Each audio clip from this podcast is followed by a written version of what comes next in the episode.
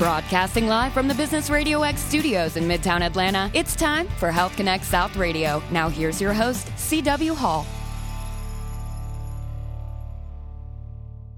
Good morning, everyone. It is CW, your host here on the Health Connect South radio show, episode 68, I believe. It's getting up there, but this is the first one with a view.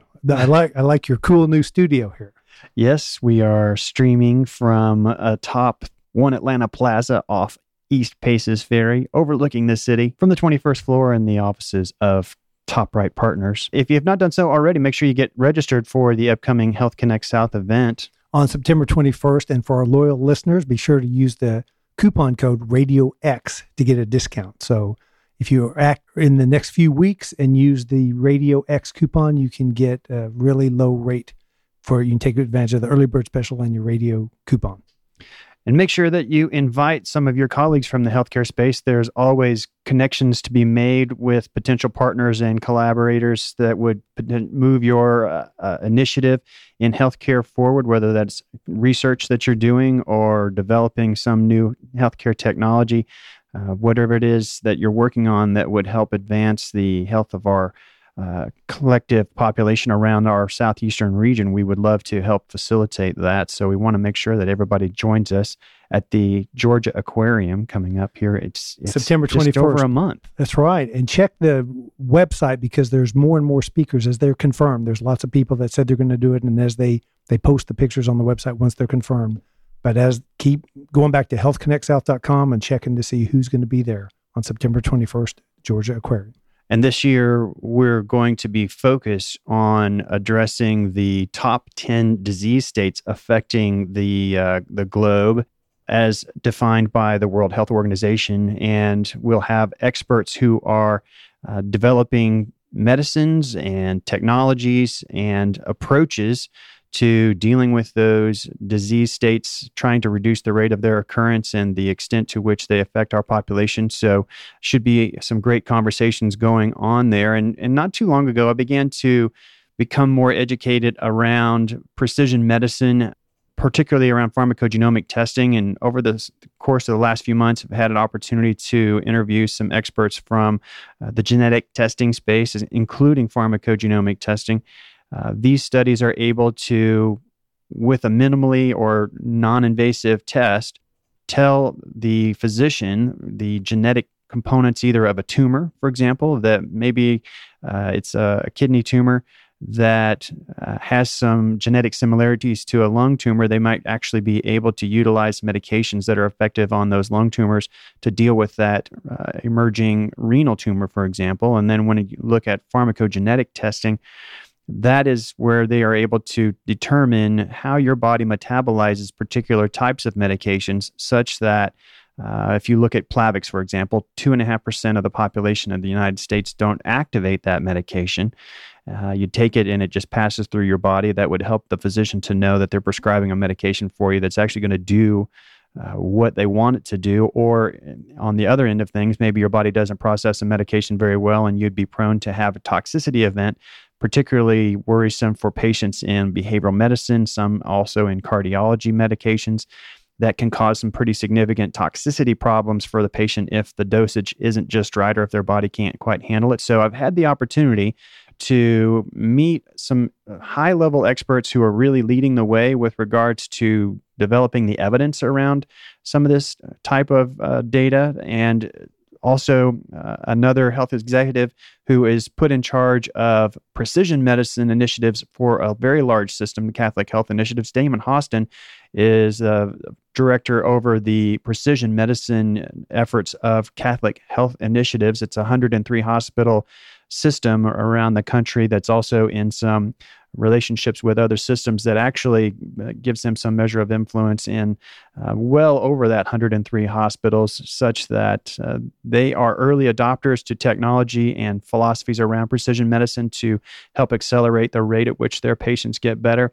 And I also met Dr. Dan Roden. He is on the steering committee for the Clinical Pharmacogenomic Implementation Consortium, or CPIC. And that organization is one that is curating data from around the country from the various studies that are looking at pharmacogenomic testing He actually has the Dan Roden Pharmacogenomic Lab in the Vanderbilt campus, uh, particularly studying cardio uh, cardiology medicines. He's a practicing cardiologist and one of the faculty there at Vanderbilt. Uh, clearly, two people who know a lot about precision, precision medicine, coming at it from a couple of different directions. Uh, Dr. Roden being on the academic edge, uh, where they are contributing some of that early evidence around this type of testing. And then we've got an early adopting organization in Catholic Health Initiatives and Damon being able to give their perspectives on precision medicine, why it's important, why go through the effort of trying to implement such initiatives. I caught up with them a couple days ago, wanted to let you uh, check them out. So uh, without further ado, get to Dr. Dan Roden of Vanderbilt and Damon Hostin of Catholic Health Health Initiatives. Check it out. Thanks for joining us. It's CW, your host here on the Top Docs radio show. Recently, I had the pleasure of meeting some experts in the field of precision medicine, began to learn a little bit in particular around pharmacogenomic testing, which was kind of my early exposure to goings on within the field of precision medicine and how it's being applied. And I had the good fortune of meeting a couple of folks who are certainly experts subject of precision medicine and, and pharmacogenomic testing and, and, and that sort of data uh, coming into play with regards to planning of care that we're going to deliver to a patient, medicines that we would uh, potentially choose or not choose, allowing the providers of care to be able to get quite specific in some cases, uh, therefore allowing us to get to a positive outcome more quickly, or at least at a minimum avoid some negative outcomes that can occur if my body doesn't react well to a medication that is prescribed. I'm joined on the phone right now by Dr. Dan Roden. He is a physician and faculty at Vanderbilt University. In fact, uh, after his medical college and internship, he went to Vanderbilt to train in clinical pharmacology and cardiology and has been a faculty member ever since. His initial career focus that he has maintained ever since his uh, early studies was looking at clinical, genetic, cellular, and molecular basis of arrhythmia susceptibility and variability responses to arrhythmia therapies. And then over the last 10 years, he has led Vanderbilt's broader efforts in pharmacogenomics discovery and implementation. He's a principal investigator for Vanderbilt sites of the National Institute of Health Pharmacogenomics Research Network. And in fact, we were just chatting before we went on the air. Uh, they've got a lot of work. They've just received a large grant there at Vanderbilt around this initiative, and, and it's got him uh, extremely busy. So I'm very pleased to have you making a few minutes available for us. Uh, Dr. Roden, thanks for, for sitting in. My pleasure. And not too long ago, I also had the opportunity to meet Damon Hostin. He is the vice president of precision medicine at Catholic Health Initiatives out in Denver, Colorado. Prior to joining Catholic Health Initiatives, he was a clinical business lead for Complete Genomics and Strategic Diagnostics. Earlier, Mr. Hostin served as a vice president of scientific operations for GenViz Labs, a genetic diagnostic company purchased by Pfizer in 2008. At Actinium Pharmaceuticals, Hostin managed alliances and licensing for the development of oncology therapeutic candidates. And earlier, he served as team leader of sequencing at Celera Genomics, where he co published on the human and Drosophila genome papers in Science, as well as contributing to the launch of the commercial genomic database. So clearly, I have the good fortune of bringing together a couple of well educated experts on this subject. So, Damon, thanks for sitting in as well. My pleasure. Thank you. One of the things I wanted to focus on today when I had your time is, is just to take a look, kind of a broader look at precision medicine and what it means to your organizations. Clearly, Dr. Roden Vanderbilt is certainly an early adopter and is committed to precision medicine given your involvement um, with uh, the Clinical Pharmacogenomic Implementation Consortium, or CPIC as it's known.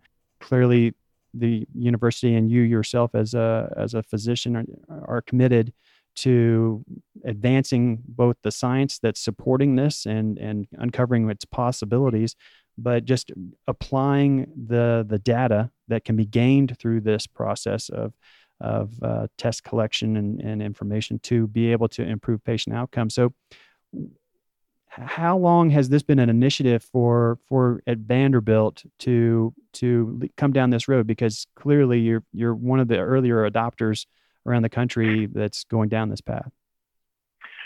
Right. So um, we, uh, I, I, think I date our you know formal uh, investment in the area that we call we used to call personalized medicine and now called precision medicine to about the mid 2000s when we had a strategic planning exercise and identified that as one of the pillars of where we wanted to uh, go. And, and that strategic planning exercises are important for organizations like ours, as well as uh, practice organizations uh, like like in Denver, to just decide, you know, where the where the world is going, where we want to go, and, and therefore where we want to invest you know, time, people, resources, money, space, and all those other things. Uh, those those kinds of decisions don't come out of the blue. They come from an institutional culture and, and an institutional history. So, for example, we had uh, a long-standing investment in clinical pharmacology, where I where I trained, and and clinical pharmacology over the last thirty or forty years has been a lot about the understanding of genetic variation as a determinant of variable drug responses. So the idea of pharmacogenetics uh, is something that has grown up out of the clinical pharmacology discipline. The other key investment that Vanderbilt had made, uh, what now seems like many, many years ago, uh, and it's actually about 25 or more years old, is an investment in biomedical informatics. So we currently have by far the largest department of biomedical informatics in the country. So when you get uh, biomedical informatics, the, the science of managing large data sets in many, many ways, uh, to be present at a medical campus that's interested in pharmacogenomics. It's sort of a natural marriage. We were we developed an electronic medical record, and then it became clear that you could use the electronic medical record as not only a tool to take care of individual patients, but to aggregate data. And many, many systems aggregate data for outcomes, for costs. We've we've also used ours to look at, at scientific discovery, particularly as coupled to a DNA bank. So I would put uh, our our sort of when we put our more than our baby toe in the water, but our sort of foot up to the ankle in the water uh, around 10 years ago. And we've made, uh, you know, a couple of large investments, one in, in a biobank, one in a, a preemptive pharmacogenetic variant project that where we embed pharmacogenetic variants in people's electronic records before the information is used. I'm sure we'll talk about that in a second. And and then uh, using those kinds of resources, we managed to sort of create a presence for ourselves in the in the personalized medicine space as that has grown up and as interest has grown up around the country. So we are early adopters, and early adopters suffer from the fact that they are uh, blazing a path for others, and sometimes the path is not the perfect path from point A to point B. But if you don't know what the path is, then uh, you have to blaze something. And I think on the on the whole, we've we've we've we've had far more successes than uh, I wouldn't call them failures, but detours. Uh, and, uh, and I think we've learned a lot along the way. And, and I will say that one of the reasons people are interested in this area is because we we have a burgeoning requirement, in fact, to use electronic records across the country, and, and people are realizing uh, through work that we've done as part of the eMERGE network uh, with many others that electronic records can be used as resources for uh, discovery and for delivering genomic information. So I think that's where I think that I think I've said enough, and I'll shut up now. Damon, talk a little bit about Catholic Health Initiatives because, like what Dr. Roden is describing at Vanderbilt, where they committed to the notion of precision medicine, going so far as to develop a, um, an electronic medical record around that that pulls in some of that precision data, allowing the point of care to actually be able to use it. Similarly, at Catholic Health Initiatives, they're forward thinking enough to think we're going to commit serious effort to this and to the point where they're bringing in someone such as yourself with a long background pharmacogenomic testing as well as genetic testing around oncology uh, what what helped them in that evolution to to get to that point where they're going to put somebody in place that's going to help guide their system which from what I remember about CHI, 108 hospitals or so in the system, not to mention some other relationships out there with other organizations that actually expand that beyond just those 108 hospitals around the country. So, certainly committing resources to to really, in my opinion, the benefit of many, many patients out there across the country based on the size of the organization. What, what are, from the perspective of why do that? Put somebody in place that's specifically over precision medicine, uh, like like what you're charged with. Sure, absolutely. Well, see, we have been able to see, and of course, behind every trailblazer is someone that's fast following. But that's not completely a fair answer either, because we are, as uh, Catholic Health Initiatives, we are not academics. We're not necessarily applying for grants to study and, and have discoveries.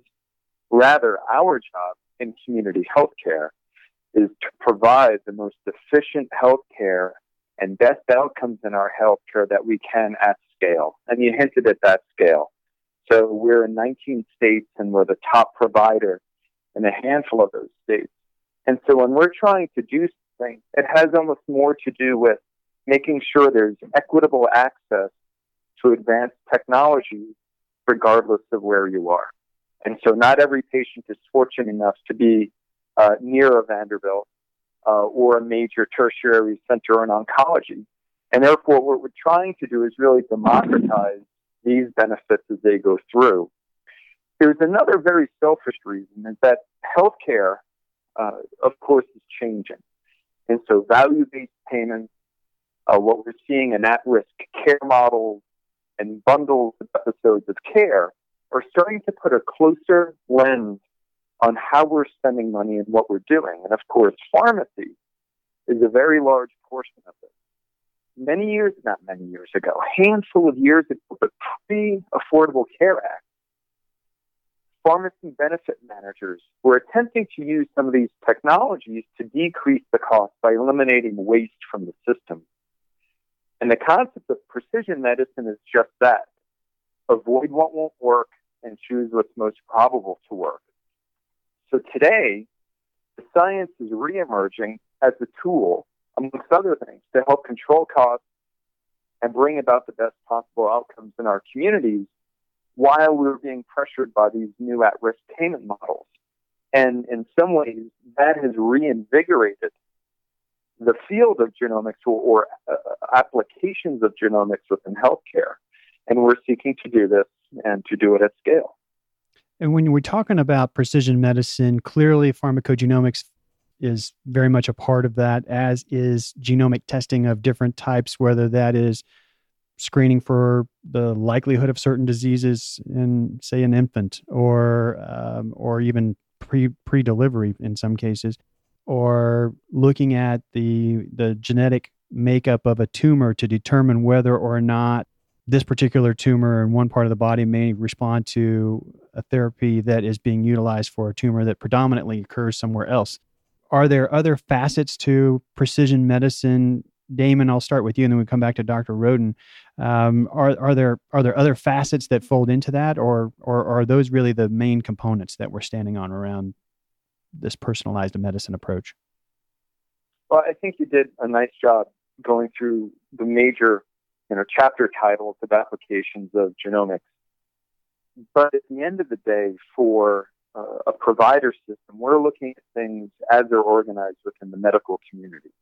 And so it's very important to understand what are the patient episodes, what are the risks and potential complications, and who's most at risk in some ways of being poorly managed by prescribed medicines that may have a mismatch to their biology or maybe competing against other medications across uh, uh, across their medical journey. There's an 80-20 rule in medicine where the most complex patients uh, tend to be suffering from numerous disorders or also on numerous medications, which make the need to understand biology that much more important.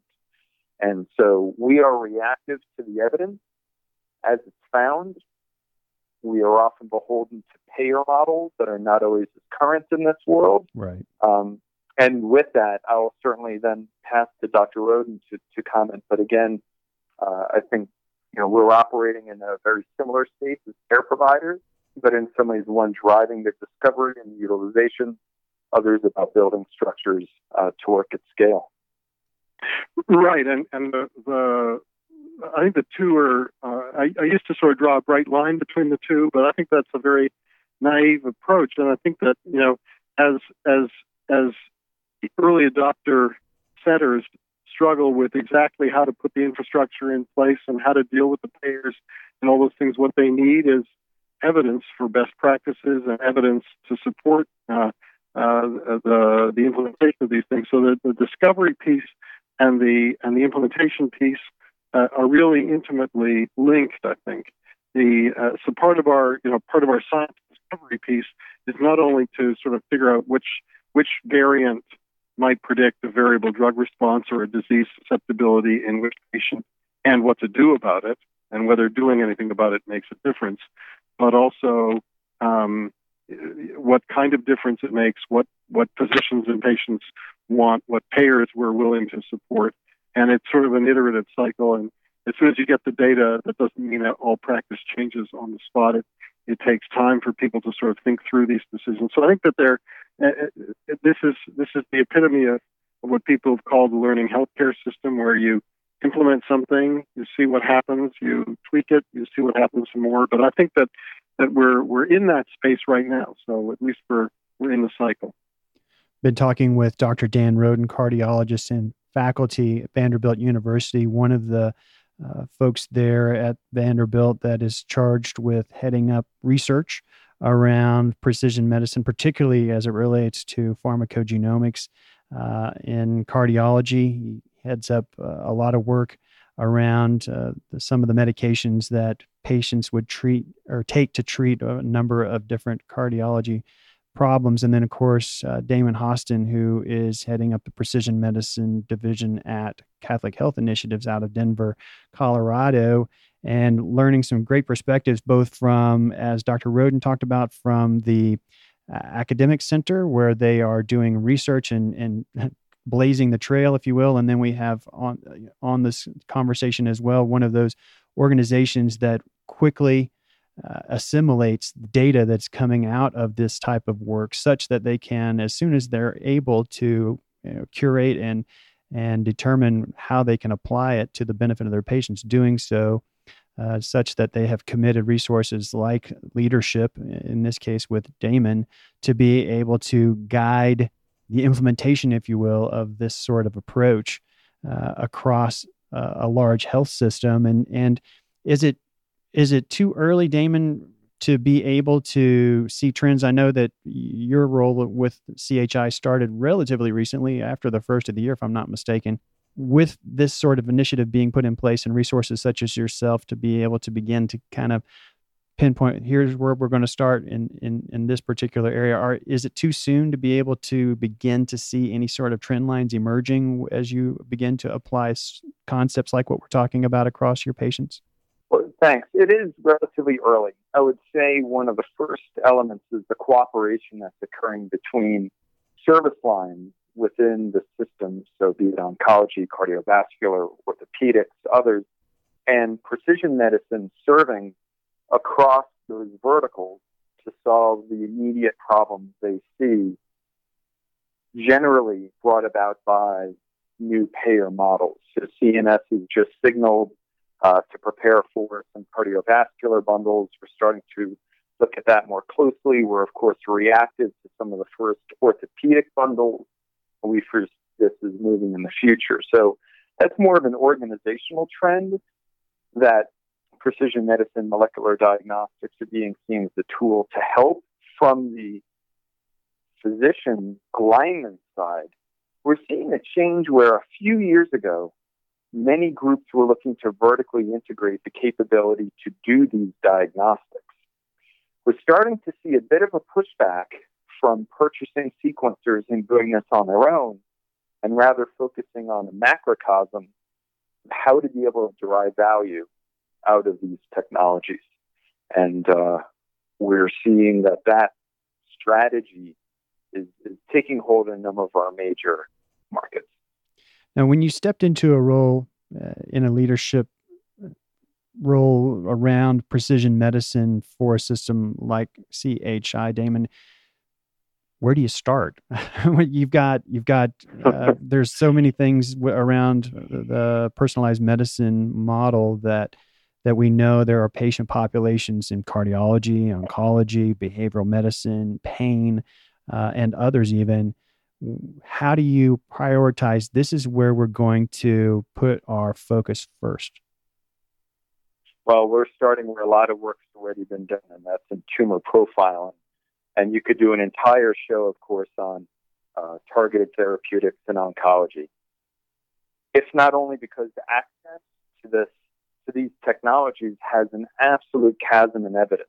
And so the gray area Dr. Roden mentioned is glaring for us in oncology right now because the new and very expensive therapeutics have molecular plausibility to work across indications. Mm-hmm. So, a lung cancer drug working in renal cancer, for example. Right.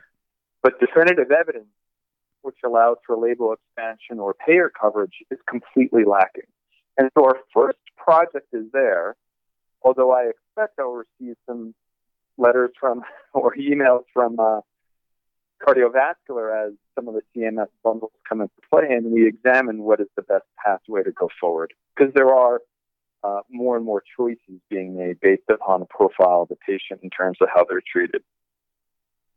And Dr. Roden, what about on on on your end of things? Obviously, the the, the perspective is that of the academic institution that is doing some of the study that Damon was alluding to. That we certainly are looking for more of uh, from a priority perspective obviously you studied in cardiology so it makes absolute sense to start there. But you know when it comes down to uh, again even even with outside support through grants and and so forth you still have finite resources. How do you determine these are some of the areas where we're going to drill down?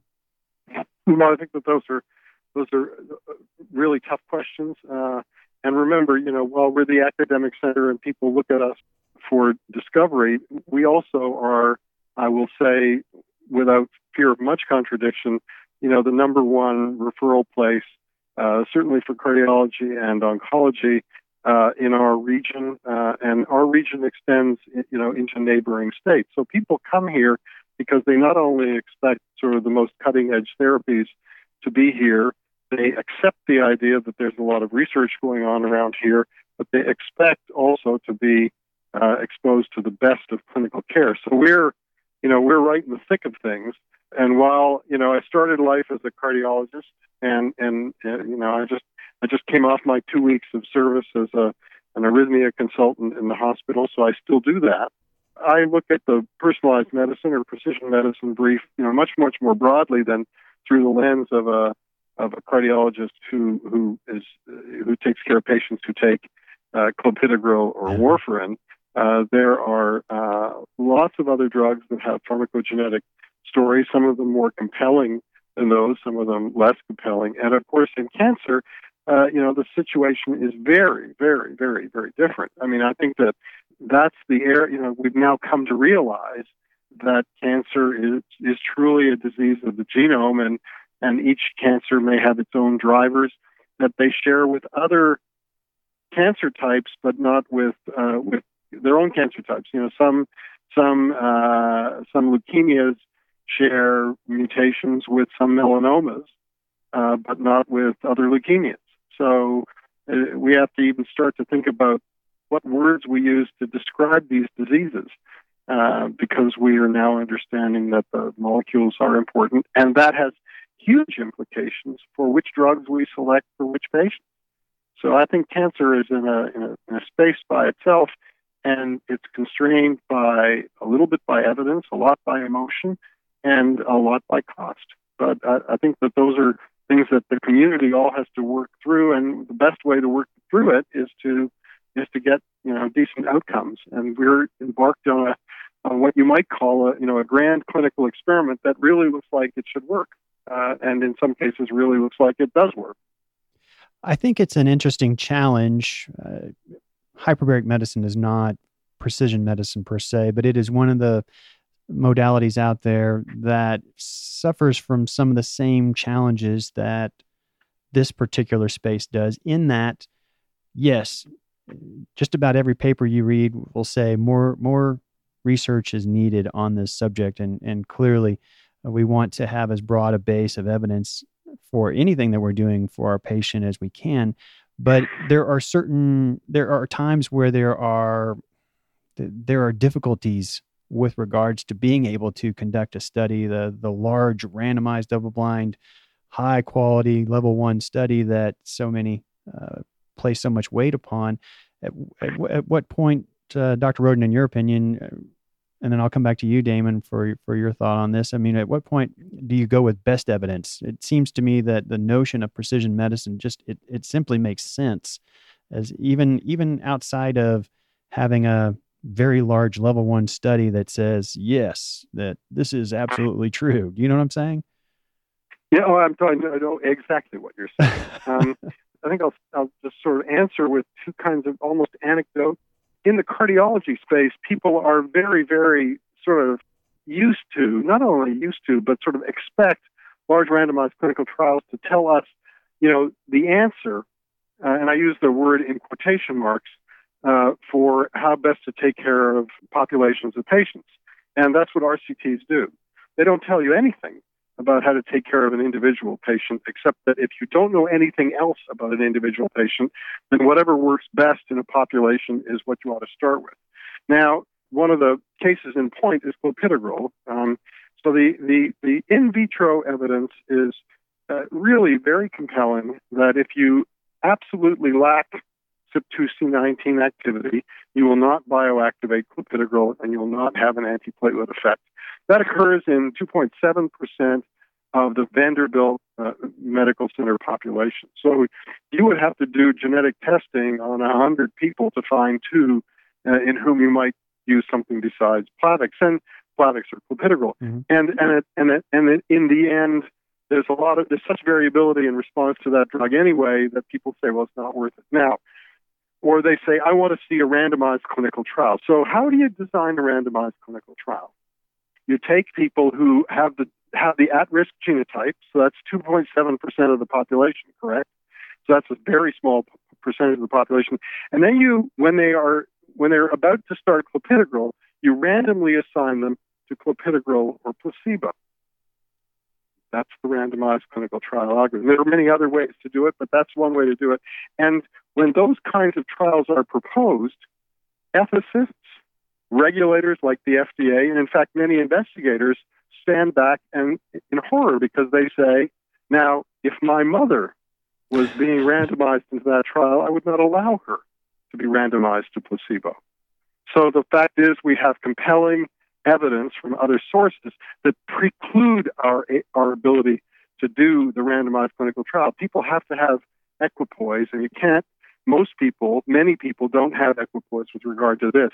So the, the fallback position then becomes, well, what about people who have reduced CYP2C19 expression? There are more of those, but the evidence that clopidogrel, that that very variant makes a difference in clopidogrel action is that correspondingly much weaker. So you could do the study, but you might come out with nothing. And at the end of the day, the problem is the randomized trial is a big population deal and it doesn't tell you what happens in an individual subject. But if you don't know anything more about the subject, sure, use the population mean. But if you know a little bit more, then the population mean may not be the best for that subject. And and that extends right into cancer. Uh, in cancer, it's all about the individual, and very large. First of all, very large randomized trials just don't happen because the numbers aren't there like they are in cardiovascular medicine for individual tumor types or subtypes.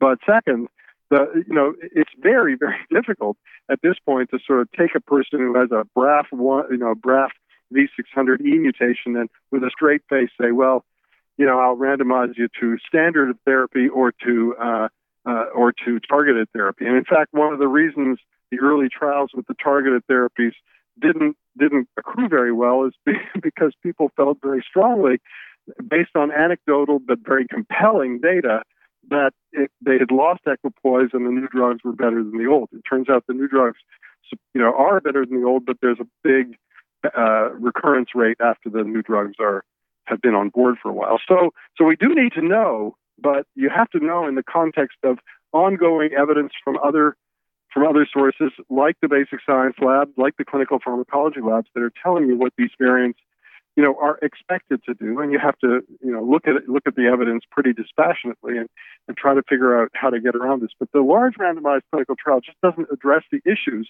that we have in personalized medicine because they are they don't take into account the personalization.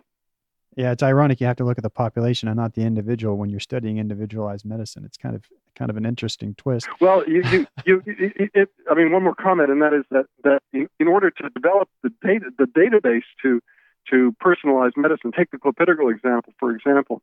If we're going to treat those 2.7% of the population differently, we want to have the ability to study them and in order to have the ability to study them in, in some way, study their platelet responses, study their genetics, you know, study them on a clinical research center, study them at the bedside, study what happens when they're having coronary angiograms and afterwards, all those things, you have to be able to identify them well, uh, and you have to be able to report. Now, if, if I took a group of 100 people and found the two people who had variant genetics and reported them, everybody would laugh at me. They'd say, well, two people, that's an anecdote. That's two stories. That's not really data. So I have to have you know, maybe 200 people like right. that.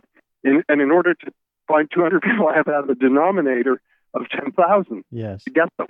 So you do have this paradox that in order to do develop the evidence base for personalized medicine, you have to start with very, very large numbers because the subsets become quite small. That's why we're going to have a million people in the precision medicine initiative cohort study. That's why the UK Biobank has half a million people. That's why the Million Veterans Program exists. Those are very large numbers because the subsets are going to be very small. Does at some point the lower level study, if you will, the value of, say, your 10,000 patients, 10,000 case studies, when does that begin to have weight? Or does it? I'll let Damon answer. I'll, I'll let Damon answer that question. Or, or, or I can rant some Sure. well, what we're getting at, I think, is as we start to look at the management of healthcare nationally, even rare events at scale are quite expensive. And so I'll go back to the economic ramifications of poorly managed patients. And so if you look at things such as AHRQ and other ways of looking at the overall burden of costs, these are preventable by integrating data, which is emerging still, but integrating data to avoid harm or uh, to be able to deconvolute complex patients I think we'll start to see, much like the economics of general heel prick tests for newborns, that the burden of evidence of avoidance of uh, complications may indeed cover these things. Now, in oncology, the chasm of evidence is being approached by new designs in studies. So things such as MATCH and TAPUR and LungMap are completely changing the concept of the randomized double-blind study and saying we don't need a negative control to figure out whether a parachute works or not. Exactly. But what they're trying to do is move forward with the molecular plausibility and gain that evidence. And in fact, the American Society of Clinical Oncology has been able to design a study in collaboration with the FDA that may actually lead towards label expansion, which is really, as a large healthcare provider, what we're looking for. Um, but at the same time, I would say very large end, CHI had to create an electronic data warehouse so as to bring data from all of our sites into one collective area. And we learned we have employees that came to us uh, from Kaiser and other groups helping us do this. But we are looking at it from the lens of the sustainability of healthcare. And so, you know, cooperating uh, with people like Dr. Rose is, of course, important because it's not our job to figure these pieces out, but we want to be able to collect and support this research, what would bring a finer line and, and surety to the decisions that come by using the data.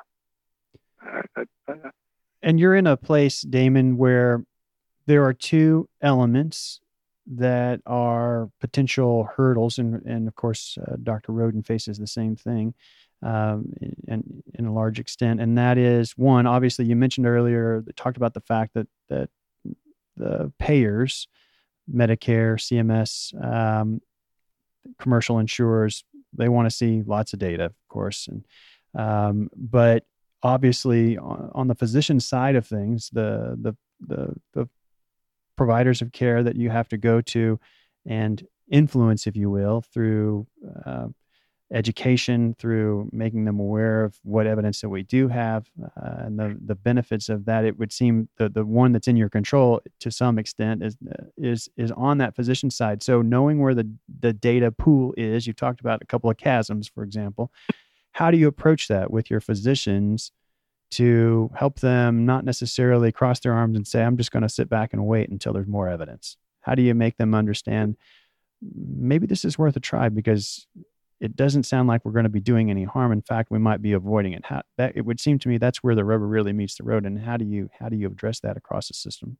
We stand at a time right now where there are black boxes on medications for which there is no payer coverage for what that black box indicates for the diagnostic to test for. Yes. And so there's a disconnect right now. And that is incredibly frustrating for the provider. And for community providers who have not gone through, uh, you know, these lessons in genomics over the last decade or so, it is incredibly confusing. And so the worry about patients receiving bills from and the aggressiveness of small companies providing these tests to these physicians creates a climate of confusion. And so with that, that's one of the major reasons why a national initiative to bring a resource at least in consult to how to navigate these technologies uh, was so important. So I don't have a great answer for you because it is a mess at the moment. Um, but we're trying to bring order at a large scale so that there are not missteps. Because if there are missteps in the emergence or the integration of a new modality in care, it's very hard to retrench and try again. And so we are being cautious. Well, I, I know that I have gotten both of you in very busy times. Uh, I would love to keep you on this conversation for another hour if I could, but uh, I promised that I would keep it on the short end. Uh, clearly, we have much to talk about around the notion of precision medicine and and specific things within it. So I would love to get more of your time as you're able. I know, Dr. Roden, you've got your hands full for the next few weeks. Um, but I would love to circle back and, and continue dialogue uh, around these topics so that for those other adopters that are not quite to the point where CHI was, where they said, "Hey, this is happening. We want to be right behind those trailblazers and be be the place in the in the community health delivery system that are making this available to our patients as soon as it makes uh, sense for us to be able to do so." um, to to be able to share some, some some thought leadership such that we can help some of those that are on the fat part of the curve that that wait until the it's it's Mikey's brothers right you know we're we're Mikey you're Mikey and now we're we're going to hopefully share some information with your brothers so that uh, they can see why did you do this how are you going about it and and maybe be able to hasten the pace at which uh, we're able to make these technologies and this sort of precise approach available to patients to the benefit of their outcomes. And I think to the overall healthcare spend across our system. So if you're if you're willing to do something like that, I would I would love to have that from both of you as you're as you're able and your your schedules permit. Yeah, sure. I mean, thank you. Obviously, and, uh, I mean, I, uh, go ahead. I, you know, it might be worth having you know people who think a lot about healthcare economics to you know, chime in onto this conversation as well. Uh, you know, Damon obviously as a as, you know as a as a key player in both you know high end high end genome science and now in in delivery, you know, has a perspective on this, and uh, and there are people who you know have, have thought a lot about how to how to do those economic analyses to convince the payers of this sort of and get us out of this very peculiar position of having the FDA put black boxes on things around genetics, and then the payers say that's very interesting. We're not going to pay for it. so, so uh, I, I, you know, I'm I I, uh, I know enough about it to be dangerous, but I don't know. It's not my area of special expertise. well, we can we can certainly get down into some of those subjects where you are. Uh, and and similarly, Damon, be able to visit with you and colleagues uh, around your early adopting organization and Catholic Health Initiatives, be able to talk about some of these things uh, to the benefit of others who maybe haven't uh, haven't put their toe in the water just yet. Great. If you want more information, obviously you can go to the Vanderbilt website. Are there some particular places on the Catholic Health Initiatives side of things, Damon, that you would recommend that if somebody wanted to learn more about what you're doing there, that they might be able to get more information? Uh, at this time, we are still building the uh, outward presence, so um, stay tuned. Uh, very good. Well, when when those types of resources are available, we'll certainly be pleased to have a part in making those known. Damon Hostin and Dr. Dan Roden, I really want to say thank you very much. Clearly, you're both very busy people. You have large responsibilities. So, to get this time, uh, I'm very pleased. But I feel like at the same time, conversations like this, I think, can help advance uh, this initiative at a faster pace if we get it into the right hands. So, thanks again. Thank you very much. All right, gentlemen, we'll catch Thank up you. with you down the road. Thanks so much. Okay, thanks a lot. Bye bye. to the benefit of others who maybe haven't. Uh, if you want more information, obviously you can go to the Vanderbilt website. Are there some particular places on the Catholic Health Initiatives side of things, Damon, that you would recommend that if somebody wanted to learn more about what you're doing there, that they might be able to get more information? Uh, at this time, we are still building the uh, outward presence, so stay tuned.